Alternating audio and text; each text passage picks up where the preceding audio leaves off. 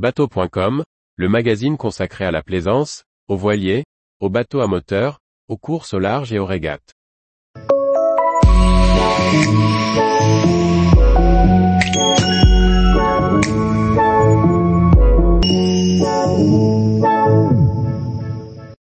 Le pourquoi pas, histoire du célèbre navire d'expédition polaire. Par Anne-Sophie Ponson. La course à l'exploration polaire résonne de grands noms. Ernest Shackleton, Roald Amundsen, mais aussi, pour la France, l'immense commandant Charcot et son bateau d'expédition, le pourquoi pas. Présentation de ce navire au destin hors du commun. Malgré son destin tragique, le pourquoi pas, 4 a marqué l'histoire des missions polaires, sous le commandement de Jean-Baptiste Charcot. Il a alimenté les rêves de générations de marins et d'explorateurs et nous inspire encore. À la fin du 19e et au début 20e siècle, les grandes nations alimentent la course vers les pôles. Tout est à découvrir dans ces régions vierges. Les explorateurs et scientifiques y trouvent des terrains de jeu fantastiques, le prestige et la gloire. En France, Jean-Baptiste Charcot, médecin, officier de la marine française et grand sportif se lance dans l'aventure. Après avoir réalisé plusieurs expéditions, notamment en Antarctique, avec différents bateaux, il entreprend la construction du navire qui ne le quittera plus, son quatrième pourquoi pas. Ce pourquoi pas, est le quatrième navire baptisé ainsi par le commandant Charcot. Il aurait eu coutume de dire aux sceptiques qui, dans sa jeunesse, doutaient qu'il devienne un explorateur polaire, pourquoi pas. Le navire est construit à Saint-Malo, sur les plans de François Gauthier, et en s'appuyant sur la grande expérience de Charcot en matière d'exploration maritime dans des conditions extrêmes. Pour être durable en milieu polaire, le bateau est construit entièrement en chêne, sauf les petits fonds en orme. Il est également renforcé tous les mètres par des diagonales d'acier qui lient les membrures. La proue est habillée de métal et le vaigrage, calfaté, crée une double coque. Le navire qui en résulte mesure environ 57 mètres. C'est un 3 mâts barque, équipé d'un moteur compound 2 cylindres d'une puissance de 500 CV. Le pourquoi pas, 4 comporte 3 laboratoires et une bibliothèque. Il jauge 449 tonneaux et embarque 34 hommes d'équipage, ainsi que quelques scientifiques.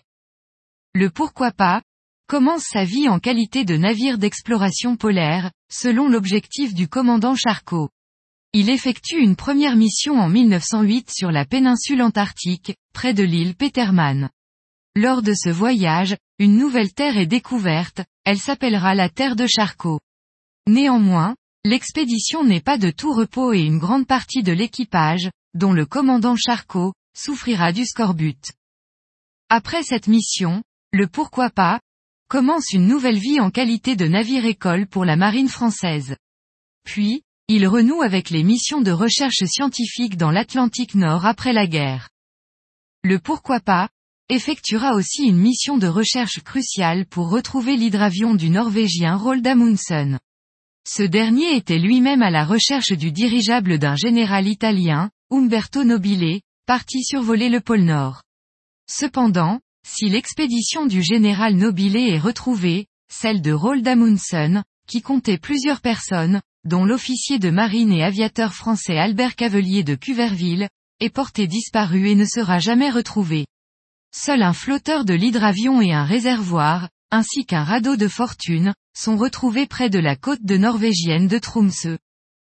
Enfin, à partir de 1925, le navire réalisera de très nombreuses missions vers l'Arctique. Il en profitera pour servir de soutien logistique aux expéditions de Paul-Émile Victor au Groenland. Au retour d'une de ces expéditions, en septembre 1936, le pourquoi pas? 4 est pris dans une violente tempête. Il s'échoue sur les récifs de la côte ouest de l'Islande. Lors du naufrage, l'ensemble de l'équipage, ainsi que le commandant Charcot, périssent en mer, à l'exception du maître timonier Eugène Gonidec qui parvient à atteindre la côte.